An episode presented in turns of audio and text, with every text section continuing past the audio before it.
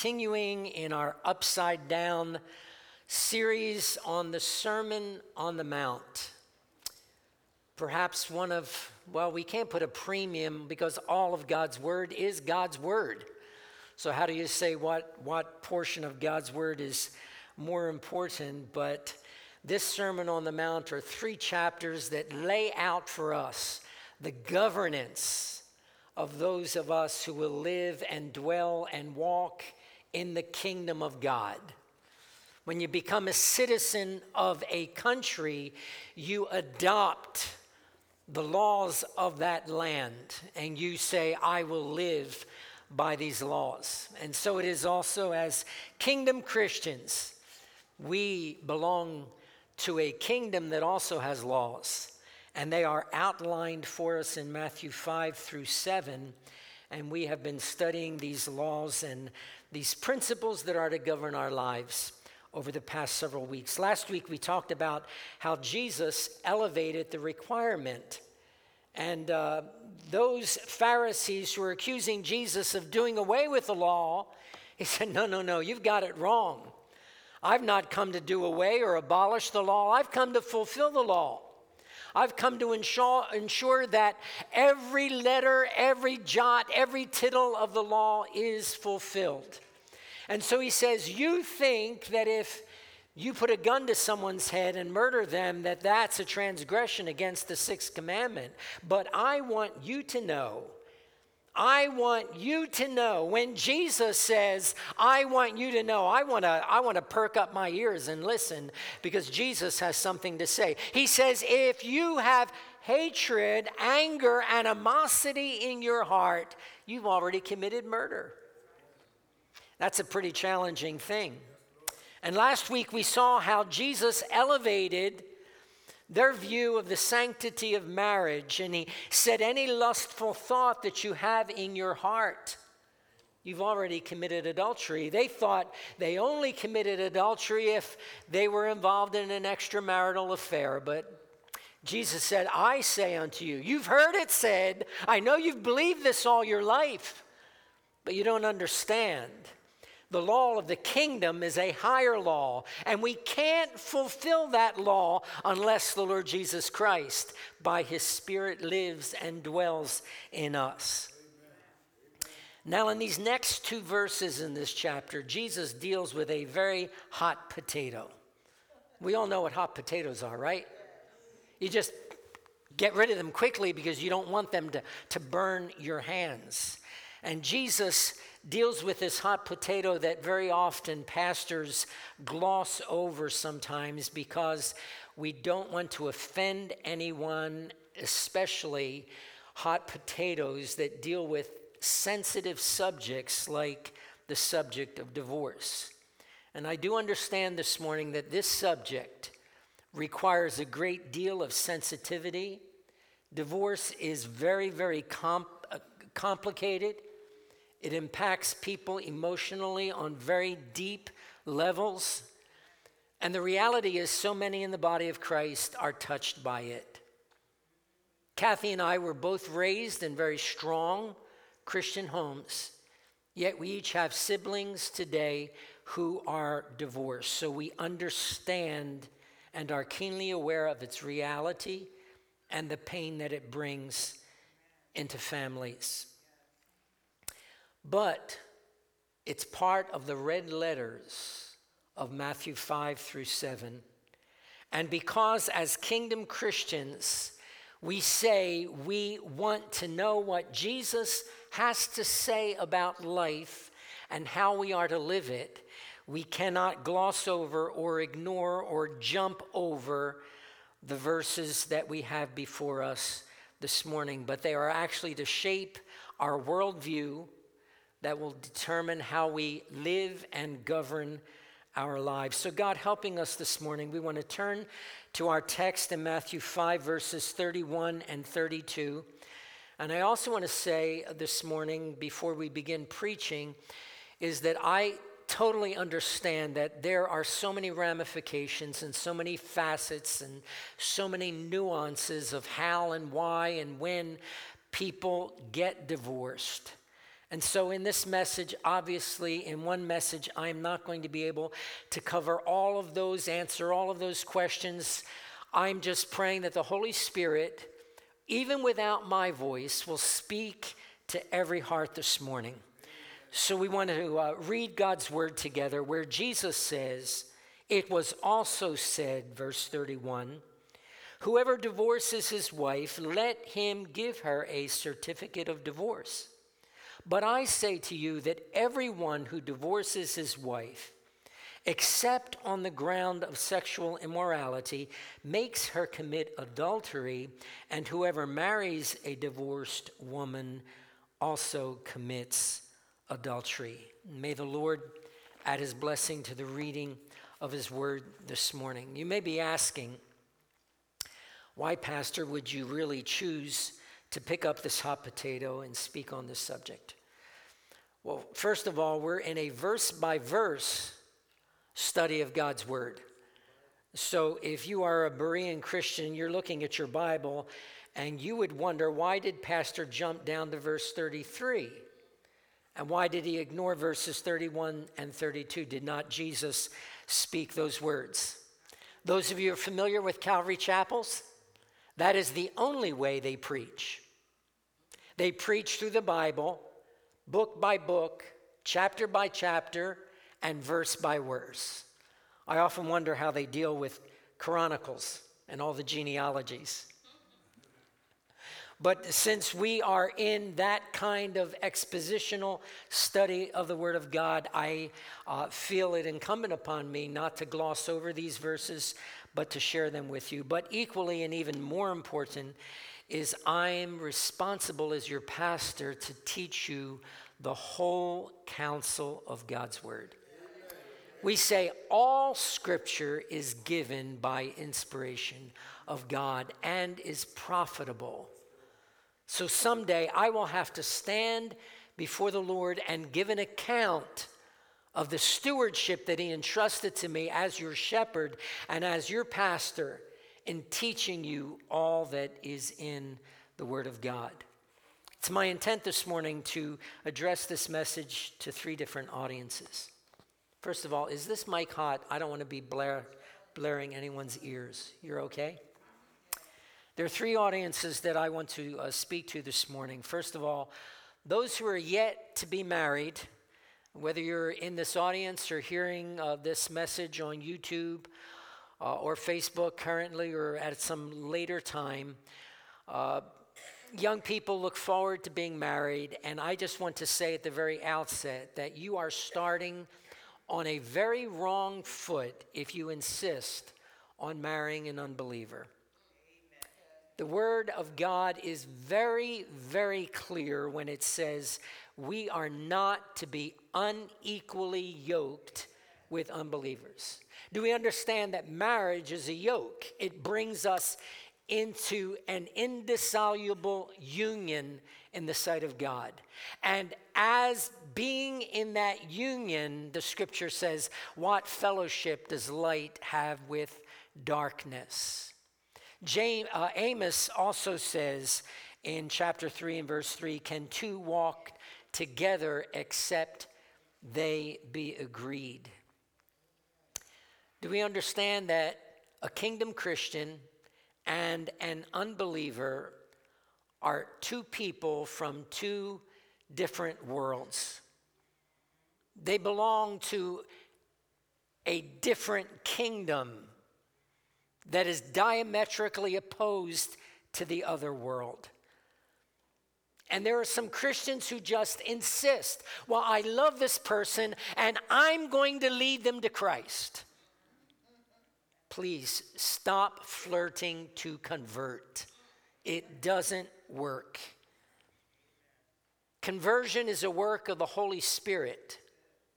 And God doesn't need you to lead that person to Christ if your only intention is, I want to get them saved because I want to marry them. God has Mr. Right and Mrs. Right selected for you. And parents, grandparents, I believe we have a grave responsibility to be praying for our children from birth. God, prepare that spouse that you've ordained becomes the husband or wife of my son and daughter. Because you know what happens? You insist on having your way, and they even act like, oh, I'm, I'm, I'm becoming, I'm going to church with you, and I'm reading my Bible, and I'm, I'm doing all of these Christian things, and then you get married, and guess what? Everything changes. Now your church husband doesn't want to go to church anymore. He was going when he was dating you to win you over. But now he doesn't want to go to church anymore. He doesn't agree with you tithing. He wants you to engage in other worldly activities that you've now cut off because you are a born again believer and you feel that pressure because he's unhappy. You're not making him happy doing the things that he wants you to do. Guess what? It's too late. You've made your bed and now you need to sleep in it. So, the caution, the clear caution of God's word is don't play with fire because we know what happens when we play with fire. We are going to get burned. So, I'm speaking to those who are yet to be married. They need to understand what God's word says about marriage and divorce. Secondly, I'm speaking with those who are married and pray and ask the Holy Spirit to so encourage your heart today that regardless of what kind of challenge you are facing in your marriage today, that God will encourage you to stay steadfast and immovable, always abounding in the work of God. That you will absolutely obliterate from your language and from your thought the idea and even the word divorce because it doesn't belong in the mind of any kingdom Christian. Take it out of your vocabulary. Now, there's one caveat here that I would be quick to suggest and to say that God does not expect any Christian to live in an abusive relationship. And there are those that take advantage. You're a Christian.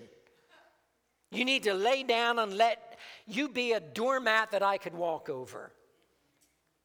And sadly, there have been some naive Christians who've believed that and have allowed that. And that is something that God does not condone or bless.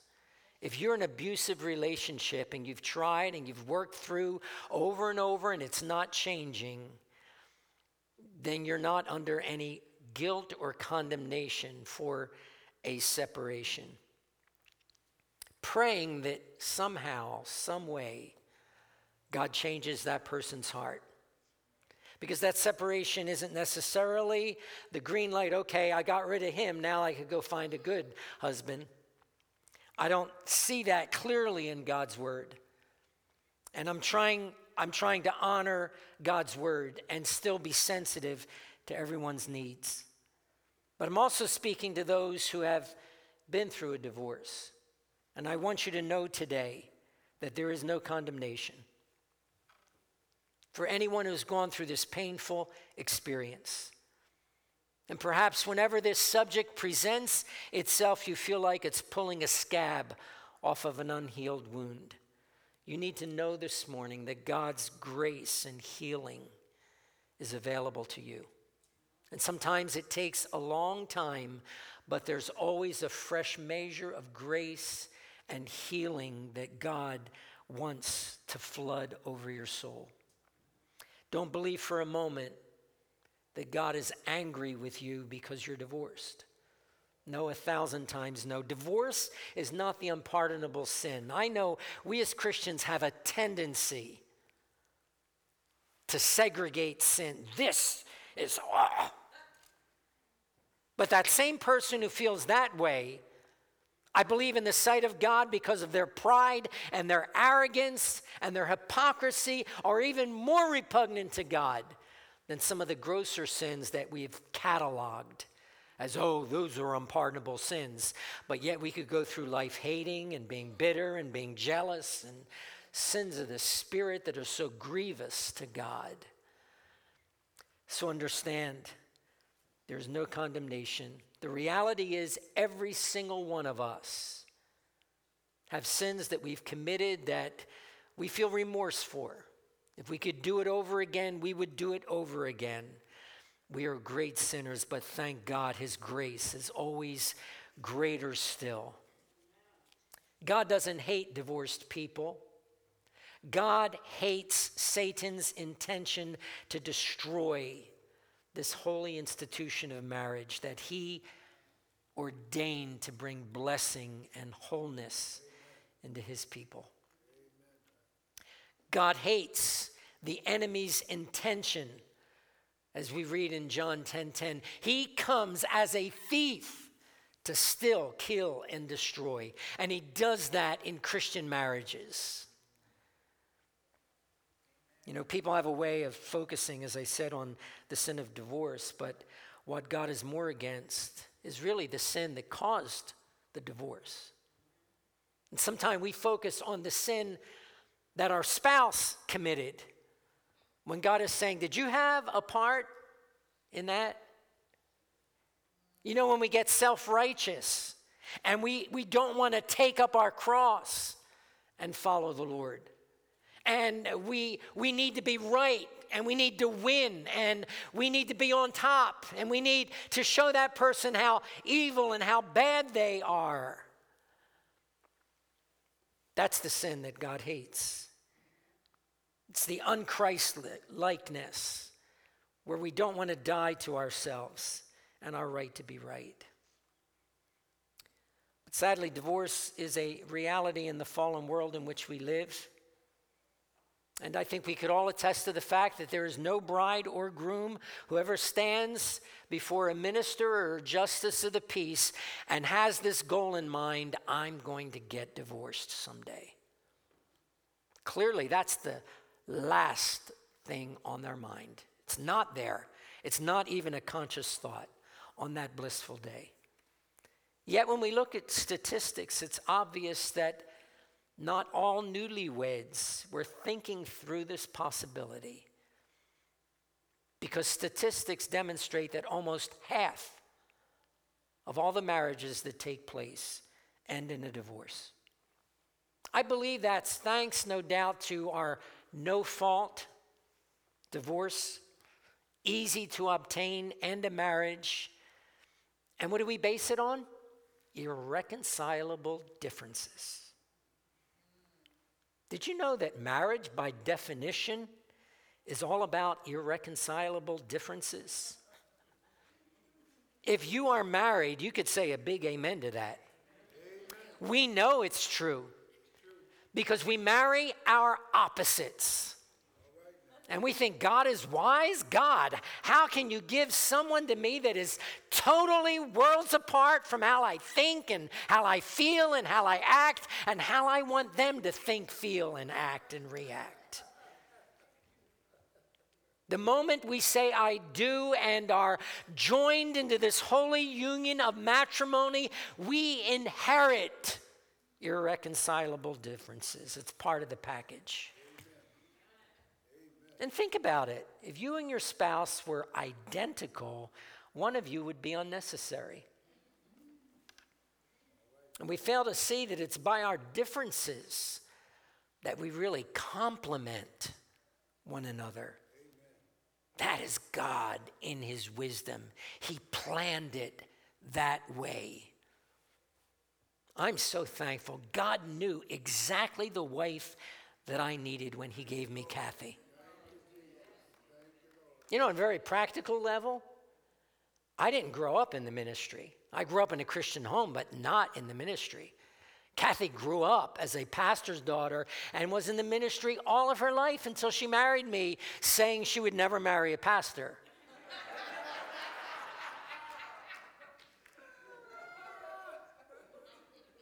but it's because of the strengths that Kathy acquired through years of being in the ministry and understanding pastoring that she's brought so much strength to me. And not only, obviously, in my calling as a pastor, but just in my humanity, because my weaknesses are Kathy's strengths. And the gift that God gave to Kathy when He gave her me is the fact that my strengths are her weaknesses. So, do you see in marriage how God brings two people together to strengthen where they are weak? Because we need that other person in our lives. And now, now let me add this very important truth God's design for marriage is what we never think it is in a million years. Because everybody wants to get married. I want to get married, I want to be happy. Marriage will make me happy. God's goal is not to make you happy in marriage. God's goal in marriage is to make you holy.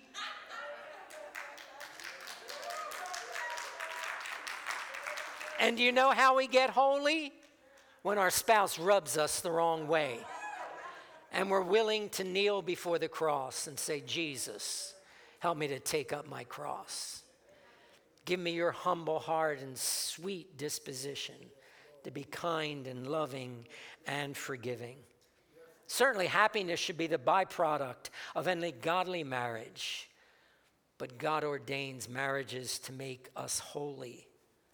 You know, we, get, we have it wrong because we think the pursuit of happiness, though it's enshrined in the Declaration of Independence, it's not God's goal for our life.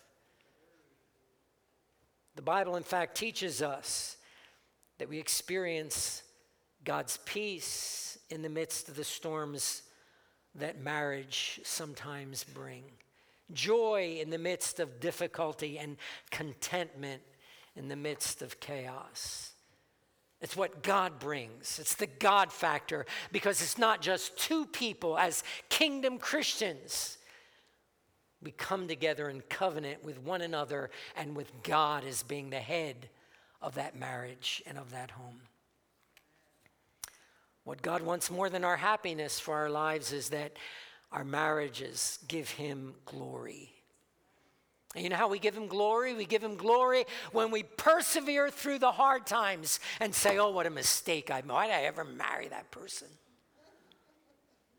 You know, the enemy starts planting thoughts in your mind. I could be much happier without them. I could live a better life without them. And the lies of the enemy begin to build. The next thing you know, you're in divorce court. It's all been part of the plan and the strategy of the enemy. Well, time is marching on. We need to look more closely at our text this morning where D- Jesus deals with this subject in verse 31. Notice, he's quoting the Old Testament scripture when he says, It's been said in the Old Testament. Whoever divorces his wife, let him give her a certificate of divorce. Now, what's the context of this verse of Scripture? Let's read what Moses said in Deuteronomy 24. That's what Jesus is quoting. When a man takes a wife and marries her, and it happens that she finds no favor in his eyes because he has found some uncleanness in her, and he writes her a certificate of divorce, puts it in her hand, and sends her out of the house. See, there's a debate that is going on in Jesus' day. What exactly did Moses mean by saying she finds no favor in his eyes? Why? Because he has found some uncleanness in her. What does that uncleanness mean? Is there something serious here like sexual sin, or was it a broad statement that could mean just about anything? Well, it seems that because there are always two points of view, there were two schools of thought on how to interpret that passage of Scripture.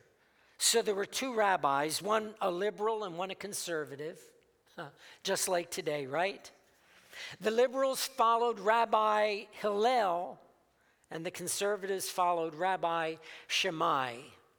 Hillel's views saw uncleanness in a very broad context. And in fact, it's pretty amazing to consider the words of Moses when she found no favor in his sight for some uncleanness that could constitute any number of things. For example, if he saw someone more attractive to his wife, He could say, Well, Moses said, she no longer finds favor in my sight, so I could divorce her.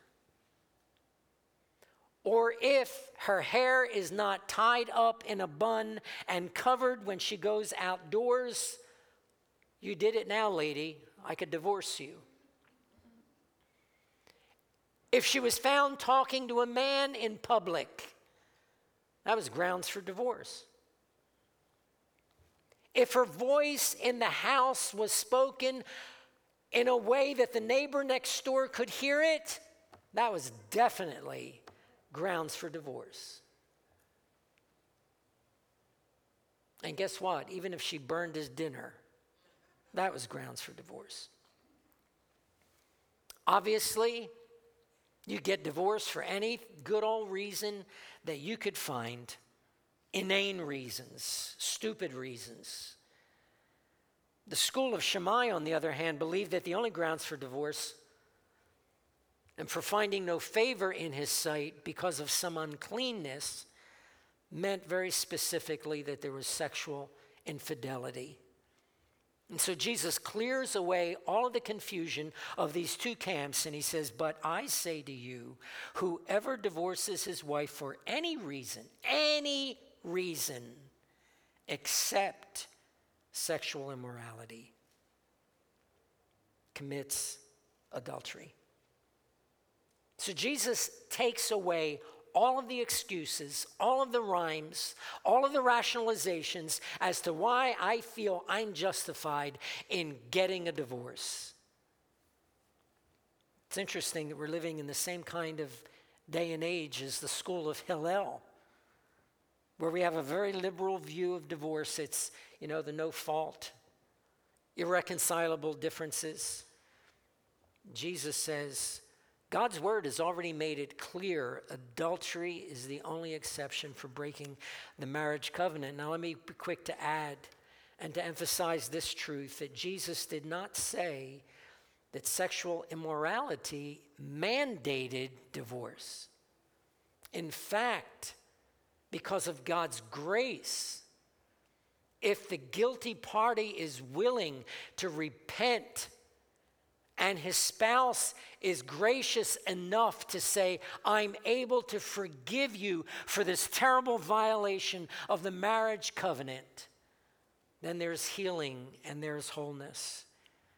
And I believe even in adulterous situations, if Christians can take the high road and if there's really sincere repentance, that your marriage can continue to be blessed on levels that are greater than what you had even before. Because there's, there's no sin that Jesus did not take care of on the cross. And he says, As I've forgiven you, so also forgive. But he also makes the provision if this is a deal breaker, then it's okay. You're justified in getting the divorce. In addition to this passage, we in uh, Matthew 5, there's one other place where Jesus addresses this issue, and that's in Matthew 19. And we just want to look at that for a quick moment here. And beginning in verse 3, the Pharisees also came to Jesus, testing him. Oh, they loved to test Jesus, didn't they? Saying to him, Is it lawful for a man to divorce his wife for just any reason? There again, the school of Hillel. Jesus, do you buy that? Is that really the truth? Everybody else believed it. And he answered and said to them, Have you not read, verse 4, that he who made them at the beginning made them male and female? Will you forgive me for just pausing here for one quick moment? I just can't resist to make a comment here about the sick America that we are living in today, where the CDC, everybody knows the CDC, right? We, we, were, we were banking our health and lives on what the CDC said during the pandemic. But now the CDC has come out and said that you, as a parent, should not write on a birth certificate the sex of your child. Lord have mercy is right. Because we're living in a woke world today where the evil left is trying to foist upon us their idea that even though a person might be born a male, he might be a male in a female body, so he could change his sex, and he has a right to do that. The audacity that we have, the gall and the arrogance to think that we could take what the Creator God said, I have created as male, and now change it into a female. And then everybody in America needs to embrace it. Everybody in America needs to endorse it. Everybody in America needs to support it. And if you don't, you're not woke. And I fear the day will come that by my preaching against that kind of wokeness, that would be considered a hate crime. Because I'm not being sensitive to that child who thinks that he prefers playing with dolls, that he's a girl. I better get off of this soapbox because I feel really, really passionate about it. So we are forced today to ask a person, What are your pronouns? You look like a woman to me, but if I call you her instead of him, I'm in trouble because your pronouns are him. In fact, there's a variety of 76 pronouns that all of us in America are supposed to learn because of this woke society that demands that we take on their ideology that is spawned in the pit of Satan's hell and is a smack in the face of the God who created us. It's mind boggling. God said, verse 5 For this reason, a man shall leave his father and mother and be joined to his wife, and the two shall become one flesh. So then they are no longer two, but one flesh. Therefore, what God has joined together, let not man separate. See, Jesus states the original intention of God for marriage, his design. He quotes, Jesus quotes Genesis 2 and 24. For this cause shall a man leave his father and mother and be united with his wife, and the two shall become one flesh. I don't think we've really wrapped our minds around what it means. Not only our minds, but especially our hearts about God's design for marriage two becoming one. Two, two different personalities, two different individuals, male and female, becoming one. Sadly, we've limited our understanding of that becoming one flesh as a reference only to sexual union. But that's not the intent of that word flesh. In the original Hebrew, it goes far beyond the physical aspect. The biblical view of one flesh communicates that there is an indissoluble unity that covers every facet of a couple's life as they're joined together as husband and wife. It's a union of emotions, it's a union of thought. It's a union of, of finance that we understand. It's I don't have my bank account, you have your bank. I don't know. I don't understand. Maybe I'm old school. I don't understand how couples can have. That's none of my business. And now I really, I really am putting my nose where it does not belong. But in a marriage where there's unity and union, your money is my money and my money is it's our money. And we both want to be faithful stewards of how God has entrusted us with this money.